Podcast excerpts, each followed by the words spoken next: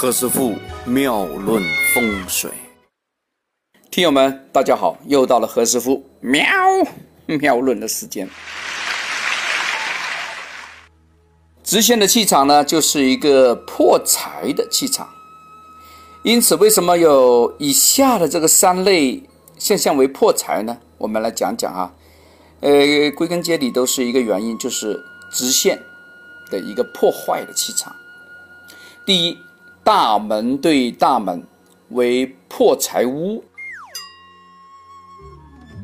第二，楼梯对冲大门也是为破财的屋子；第三，门口对大窗是破财吗？不是，是碰到小偷的房子。大门对大门呢，一般呢是是一些收入比较低的一些朋友啊，这是没办法改变的一个风水的厄运啊。唯一一个解决的方法呢，就是屋内里面做个小屏风啊，或者说做个小酒柜啊，把它可以做个回旋，令两个宅子的气场啊不会直冲。所谓一门兴旺，一门衰，是吗？古传的方法呢是用风水门呢啊，在坎那个地方呢。弄在门下，啊，这是以前的方法，现在很多不这样用了啊，还是用我们新时代的做法比较有效一点。楼梯冲大门呢，在香港呢比较少见一点啊，在加拿大呢有很多房子，那个大门一打开呀，啊就可以看到一个非常直的一个楼梯，一级一级一级的对过来啊，这是一个破财的房子，很正常哦。我们中国国内呢，其实也蛮多有这样的设计啊。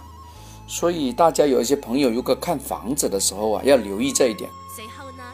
就是楼梯啊，泄财这个房子啊，哎，我念一次啊，就刚才讲的这个楼梯对大门，或者是冲大门呐，是泄财的房子。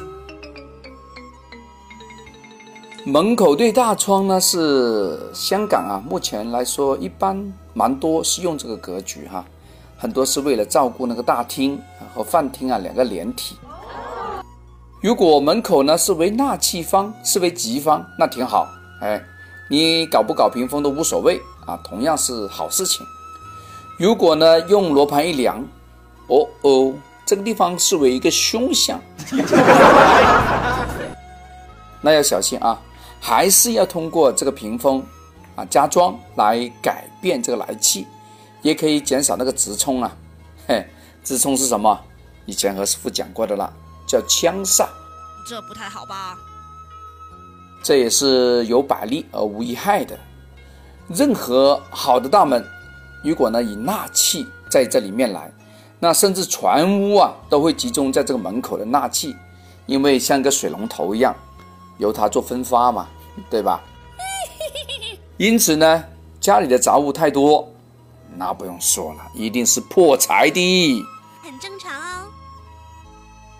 大厅越大，这个纳气越厚，因此啊，财运就比较好一点。第一，啊，要挑一些比较大的客厅。如果家里是中上的人家，那应该啊，你要把那个家里的杂物要弄少一些啊，也不要呢以为自个很牛啊，就故意弄个大柜子在那个大厅里面，这个也是一个非常错误的一个设计。是吗？这往往是。你想招财未必招不到财哦，哈，这个要留意啊。在设计上的时候啊，叫设计师就帮你弄好这一点。如果房子呢，它周边有回路、有气场，像玉带环腰一样，这是非常好的一个局。好嘞。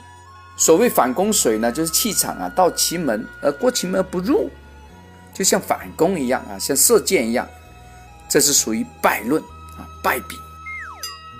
很多那个 building 啊，那个大厦那个大门呐，是直线马路，汽车啊，哇，像刮风一样，呜呜，像 闪电一样快来快去的啊，这个气就不聚啊，人呢也变得非常的无情，那怎么怎么搞？何大师，你有什么破解之法？有的有的哈，便是增设那个巴士站，或者说弄一些红绿灯。或者说再搞搞那个什么缓冲带也可以哦，这样的话呢就可以聚财了。也是个非常好的一个风水改运的一个方法哦。OK，今天讲了很多高招啊，大家回去可以重听一下。其实呢，何师傅在一年前、两年前那个风水广播也讲了蛮多的，大家可以回去重听一下啊。何师傅的这个妙论呢，在四个电台有做广播，不妨大家也可以翻听一下。喜马拉雅、考拉 FM、懒人听书和荔枝电台都有放啊，大家可以自个安装相应的 APP 收听所有的节目。好了，今天先聊到这，我们明天再聊。